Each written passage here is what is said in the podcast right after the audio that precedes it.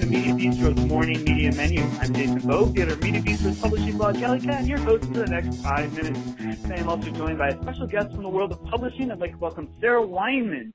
She's the news editor from Publishers Marketplace, a former GalleyCat editor, and uh, also the author of a or the editor of a brand new collection called Troubled Daughters, Twisted Wives: Stories from the Trailblazers of Domestic Suspense. Good morning, Sarah. Good morning. Thanks for having me on, Jason. Yeah, I've been watching this whole collection develop over Twitter and uh, through your Tumblr post. It's really been great seeing it come together.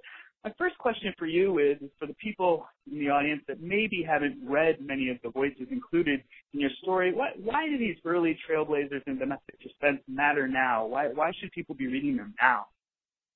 Well, I think, and this only really developed after I was putting the collection together, but I feel like I have uh, Gillian Flynn to thank in a big way for helping to frame how to talk about this collection. Because Gone Girl, I feel like, is an unconscious descendant of the writers who are in my anthology. So to kind of like backtrack a little bit, um, we all know about what I think of as like the golden age of mystery, people like Agatha Christie, Margery Allingham, Dorothy uh, L. Sayers. And of course, we also know about the great towering male figures of mystery and suspense, people like Dashiell Hammett, Raymond Chandler, James M. Cain. But what I found is that there was a whole generation, loosely between about World War II and the mid 1970s, where there are all these excellent women writers. They were critically acclaimed, they won Edgar Awards, they sold very well, sometimes incredibly well. And yet, when we talk about the genre at that time, we tend to gravitate more towards their male counterparts.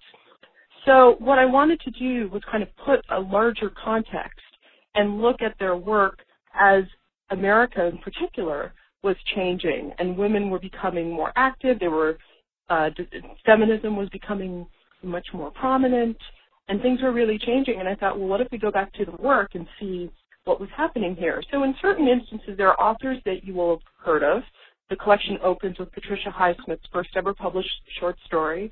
There's a great story by Shirley Jackson.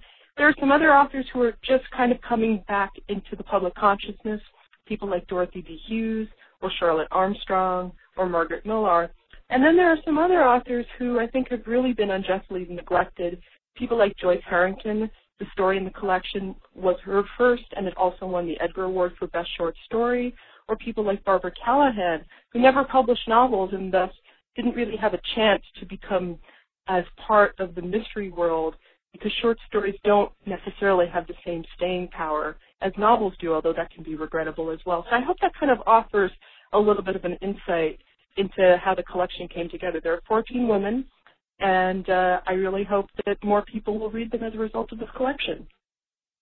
Yeah, I mean, I'm a huge fan of this genre, as, as you probably know, but I, I had, there's so many voices in here that I hadn't read. So I guess my next question is, is if someone's a passionate reader like you and has discovered some voices that have been mostly forgotten, how did you go about this process of actually pitching a book, a, a collection? How, how did this first come together, your idea to actually finding someone to publish it?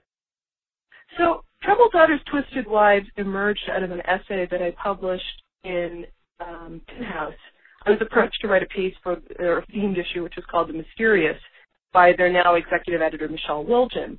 And I had just been thinking about some of these neglected women writers.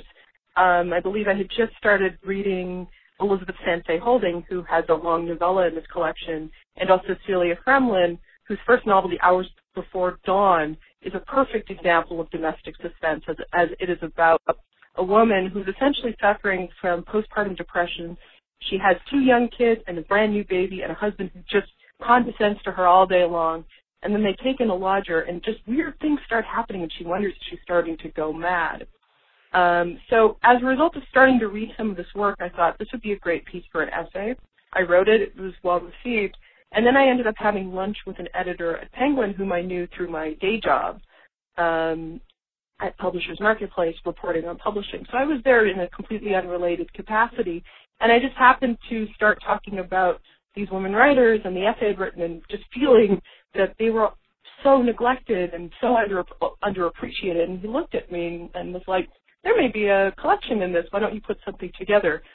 Um, so it took a little while. I had to come up with a proposal, and then I had my agent send it, and we all did the deal. And that was in the end of 2011, and here we are in the fall of 2013. So it shows you that even an anthology takes a very long time to uh, be put together and, and end up published. Hmm. That's fantastic. Um, we also, I, I, I think it's fascinating to discover once you have a, you're putting a book together like this, how do you work out the right, and, and what's the process like to actually make sure you get the stories that you want for a collection like this? So it's a it's a mix of things. One of the things that most interested me about putting an anthology together is I did want to learn about the process of permissions it's a very important function in publishing. We think of it a lot in terms of securing music rights or quotes from poems. Sometimes those little snippets can be extraordinarily expensive, but it was a good way for me to kind of learn the process and also an exercise in the art of negotiation. There were a couple of instances when I would go through um, essentially my template of what rights I needed and what base fee I would want to offer and then the agency or the rights holder would come back with something else based on their own calculations, and I would go, well, I'm not sure we can make this fit in with the permissions budget, but let's talk and figure it out. So I feel like I learned a lot about the art of successful negotiation in terms of having to give a little, in terms of having to take a little. Um, so um, on the on the sort of I guess administrative front, that's kind of what was going on. In terms of selecting the stories, uh, that was a matter of hunting through old issues of Ellery Queen Mystery magazines, old issues of magazines that no longer exist and are essentially sitting in dusty archives of the New York Public Library, or through more recent anthologies. In many instances, uh, these stories are appearing uh, for the first time in decades, and I believe all but a, a couple, uh, it's their first appearance in ebook.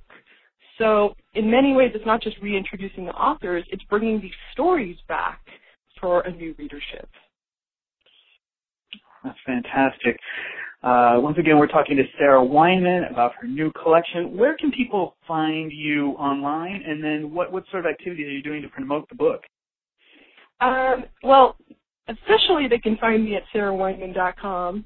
Um, I've also created a companion website for the anthology at domesticsuspense.com, where I've been uh, updating with news and upcoming events and content related to the piece. So as of today, when we ta- we're talking, I've recently put up an interview with the family of Barbara Callahan to kind of get to know her a little and have readers understand what it was like for her to publish as she was also raising five children.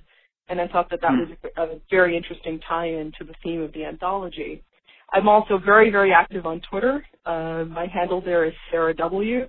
Um, and I have a, a, presence on Tumblr that's a little more occasional at Off on a Tangent. And uh, lately I've been more active on Facebook as well, so I feel like I have most of the, the main social media domains covered of late. All right. Well, I hope some of our readers check out the collection. I can't tell you how many new writers I've discovered thanks to you. And uh, thanks for stopping by. My pleasure, and I'm so glad that uh, you've been able to meet a lot of new writers in print as a result. All right. Well, we'll hope we'll have you back for your next book, and everybody should tune in next time for another edition of the Morning Media Menu. Until then, good morning and good luck.